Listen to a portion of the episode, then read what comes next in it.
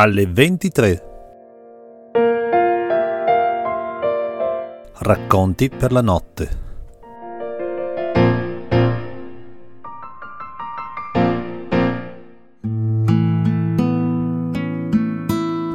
Ventidue marzo. Nascondino. Lasci tutto sui gradini, davanti alla porta.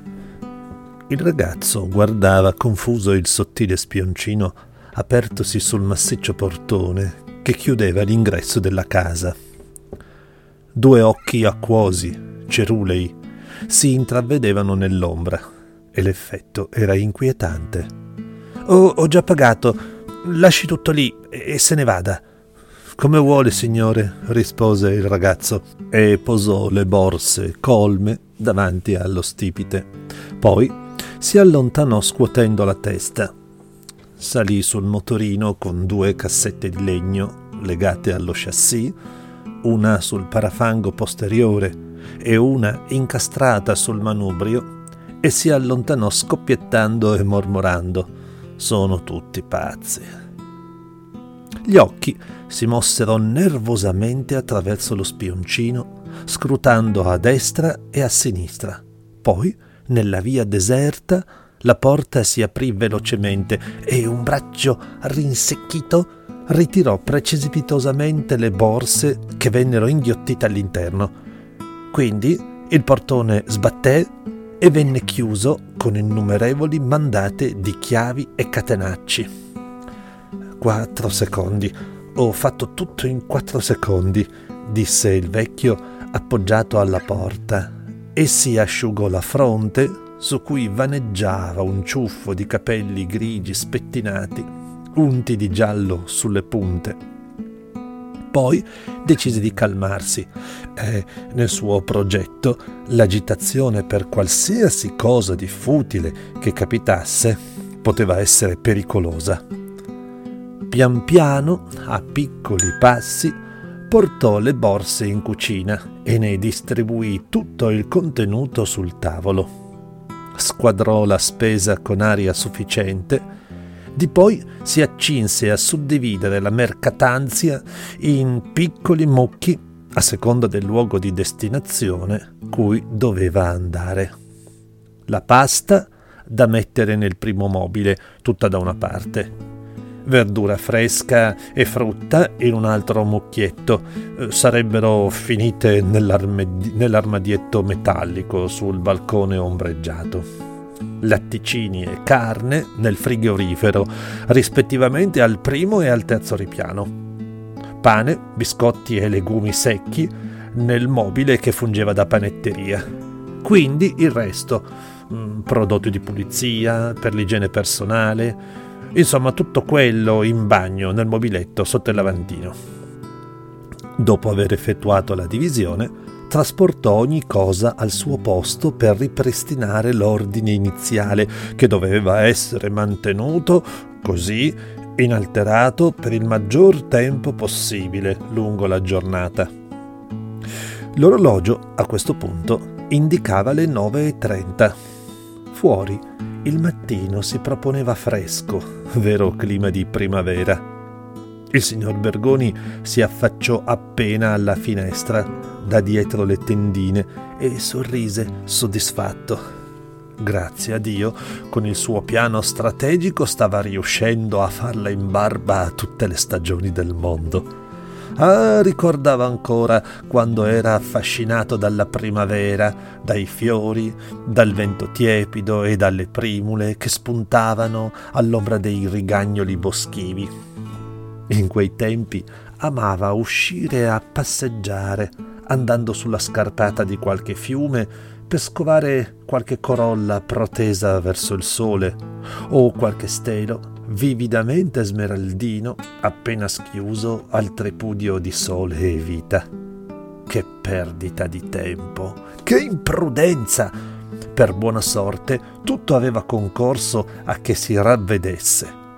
Ancora ogni tanto provava qualche rimpianto per non aver cominciato prima, per essersi così attardato ad assaporare la vita, senza aver contezza di ciò che gli stava capitando e che gli sarebbe successo sicuramente se egli non se ne fosse accorto in tempo.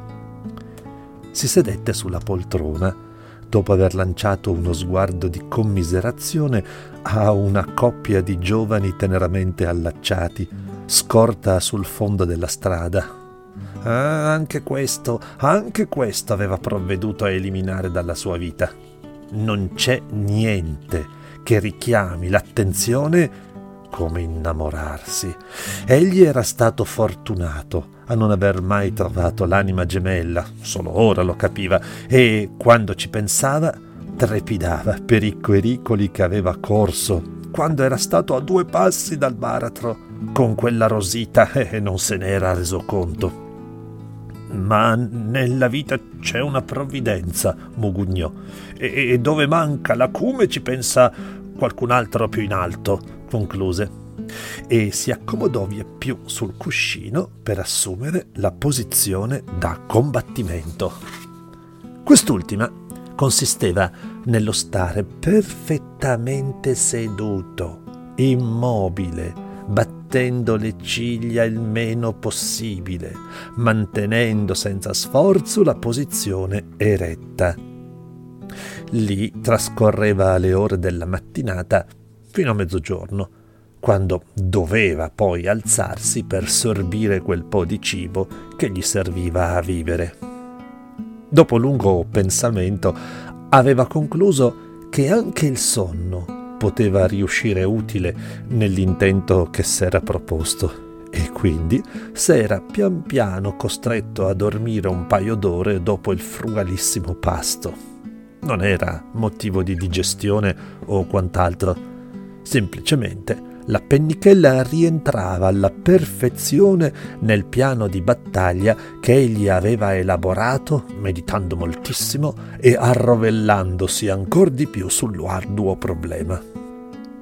Quando si svegliava, all'incirca verso le tre e mezza, quattro, riassumeva la posizione di combattimento sulla poltrona. Indi cenava.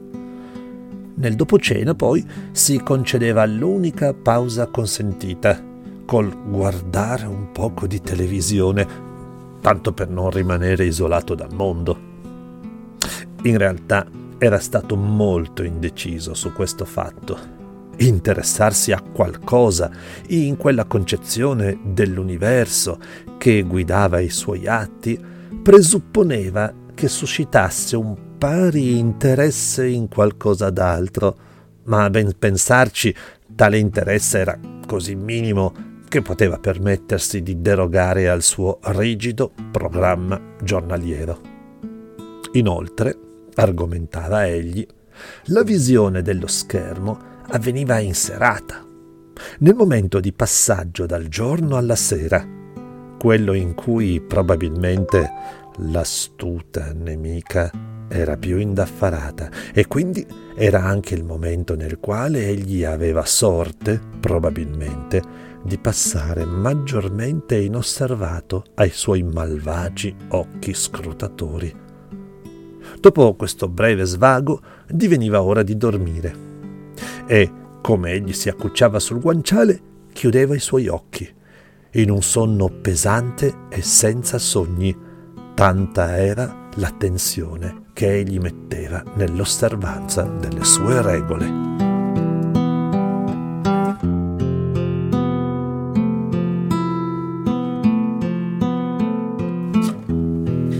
La volontà di Pasquino Bergoni di sfuggire alla morte con tutti quei complicati cerimoniali, gli era maturata fin dalla giovinezza, anche se si era progressivamente chiarita e affermata con la sua maturità. Il ragionamento era semplice. Se la morte non si accorge di me, mi lascerà stare per un tempo indefinito. Quindi tutto quel che devo fare io è non attirare la sua attenzione sparire dalla scena del mondo, stando immobile il più possibile, evitando qualsiasi azione che possa farmi notare. qualsiasi empito che possa smuovere la cortina di immobilità che dovrà circondare la mia vita. Arrivare alla sparizione assoluta era evidentemente impossibile, ma lui non ambiva a tanto traguardo.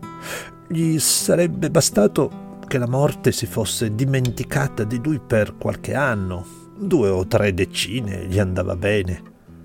Calcolando che l'età media del grande trapasso per gli uomini andava innalzandosi verso la settantina inoltrata, lui l'avrebbe volentieri protratta fin verso il centinaio d'anni, si intende, tempo nel quale egli immaginava avrebbe visto cose incredibili se la progressione delle cose andava con la velocità con la quale l'aveva vista andare negli ultimi decenni del suo vivere.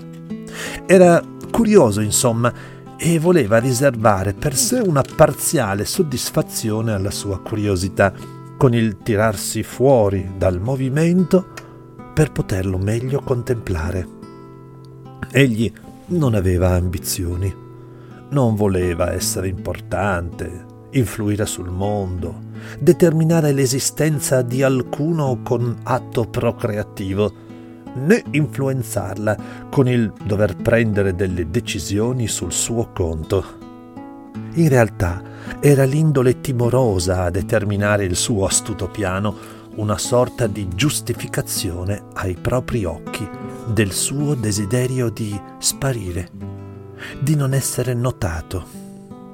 E così l'aveva nobilitata. Il suo intento era sfociato in una battaglia epica, che dell'epica abborriva però il chiasso e la fanfaronata. Silenzio e sparizione erano il suo motto e aveva trascorso il tempo della sua miglior vita a individuare spazi vuoti, non occupati, nei quali infilarsi per starsene in pace tranquillo a covare i suoi pensieri. Parimenti erasi dedicato con la maniacalità certosina che contraddistingueva il fondo del suo carattere a costruirsi una rete di veti con l'obiettivo di vieppiù confondersi con la tranquilla monotonia dell'inesistenza. Niente amicizie niente appetiti, niente movimenti fisici. Dopo molti di questi niente aveva dovuto affrontare anche la curiosità. L'istinto gli diceva che la curiosità era un campo sul quale la morte amava assai giocare per individuare le sue vittime e così, in un primo momento, si era imposto anche niente curiosità ma in seguito gli venne da riflettere che lo scopo stesso di tutta quell'assurda ragnatela che s'era costruita era proprio la curiosità. Allora gli venne il panico che la morte se ne fosse accorta, o che se ne stesse per accorgere, così che ella sarebbe venuta un giorno a bussare alla sua porta per prenderselo assai prima dell'obiettivo che egli voleva raggiungere. Eppure, eppure, far tutti quei sacrifici senza uno scopo. Con il passare degli anni s'era abituato all'idea che anche solo un pochino l'eterna nemica prima o poi l'avrebbe notato, magari proprio in virtù di questa sua aspirazione verso il futuro. Quando vide che la soglia rimaneva deserta, pian piano si compiacque di se stesso e sovente si fregava le mani. Poi se ne pentiva subito e rimaneva immobile per una mezz'ora in più per riparare, dicendo Ah, certamente eh, questo mio desiderio è ben poca cosa rispetto agli smodati appetiti della gente che vuole e vuole e vuole senza limite. Quello è il modo più pratico di attirare l'attenzione e di chiamarla. Orsù dunque, se anche ci lasciamo un piccolo cantuccio in cui non essere perfetti. In fondo è ben poca cosa rispetto alla smodatezza degli altri. E la morte pareva averlo davvero dimenticato, così anche come il consorzio umano, che prese pian piano a ignorare la sua esistenza, facilitato in questo dal gran caos cittadino, che nei suoi formicolanti alveari concede il lusso di qualche esistenza ripiegata, sopraffatta dal chiasso e dal restante pullulio. Qualche traccia di lui era rimasta in alcuni remoti e polverosi incartamenti d'ufficio, per via della sua pensione minima, e delle bollette che di quando in quando gli arrivavano in cassetta postale.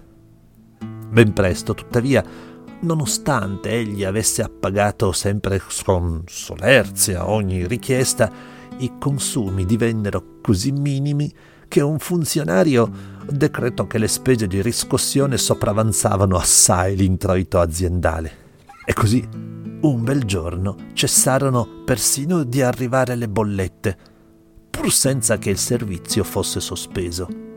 Ah, fu un gran momento quello per il Bergoni, che i rapaci uffici esattoriali non si facessero più sentire era il segno più chiaro della riuscita della sua missione.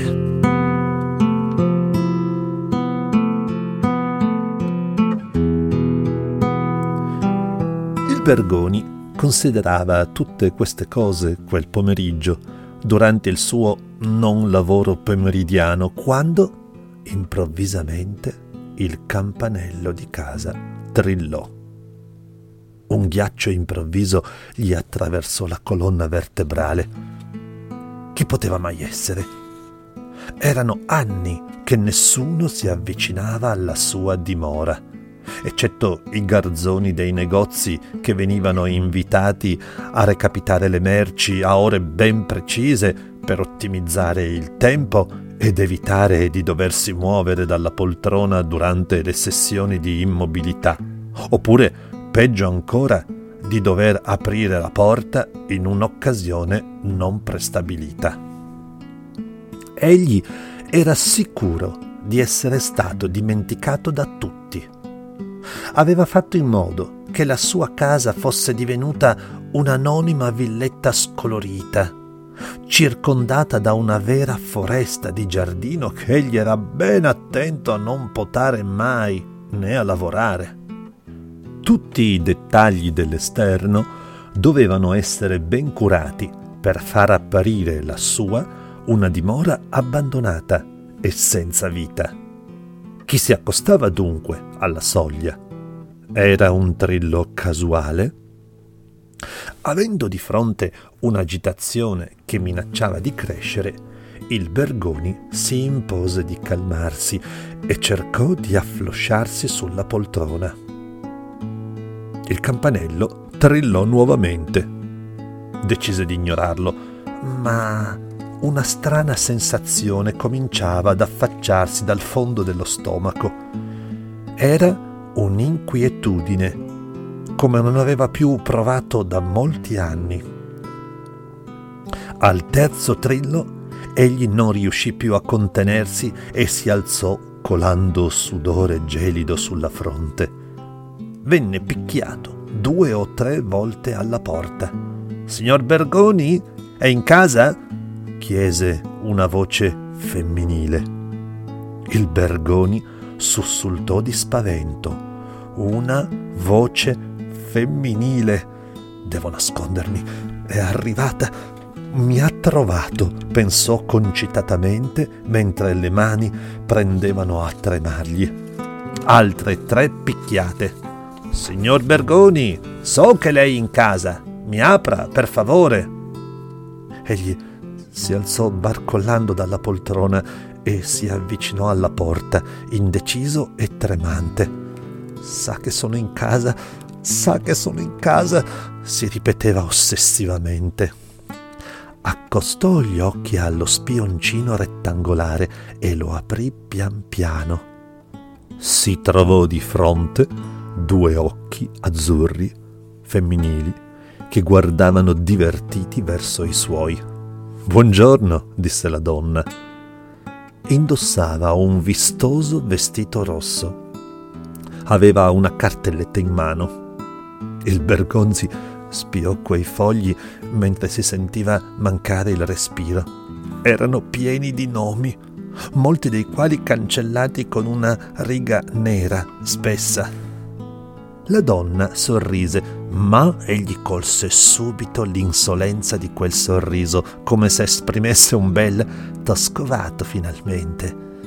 E lei, Pasquino Bergoni? chiese.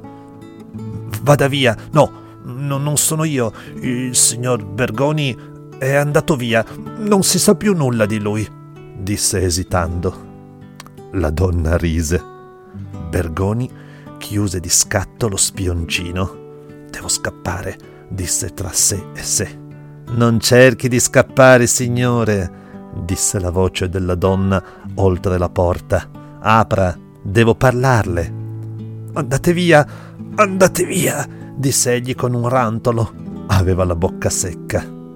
Sarebbe fuggito dal retro. Mi ha trovato. Tutto è stato inutile. Che cosa ho sbagliato? si chiese mentre andava di qua e di là senza meta per le stanze, mentre l'altra fuori continuava a suonare e a bussare. Bergoni riuscì ad arrivare in camera da letto. Aprì l'armadio e cominciò a tirare fuori in modo inconsulto i pochi vestiti che aveva. Farò la valigia. Prenderò un treno, diceva tra sé e sé sconnessamente. D'un tratto, dalla porta non si udì più nulla. Egli si immobilizzò con il terrore che gli saliva dal ventre a gelargli tutto il sistema nervoso. Tese le orecchie in uno spasmo acutissimo e un improvviso dolore in mezzo al petto lo lasciò senza fiato. Si accasciò lentamente per terra con le mani che artigliarono due o tre volte il copriletto e poi si immobilizzò, esanime. La donna, fuori dalla porta, cancellò il nome di Bergoni dalla sua lista. Un altro pazzo che tenta di evitare la casa di riposo. Domani manderò la polizia a vedere che cosa succede qui dentro.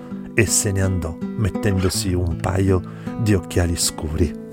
Contrastavano meravigliosamente con i suoi riccioli biondi.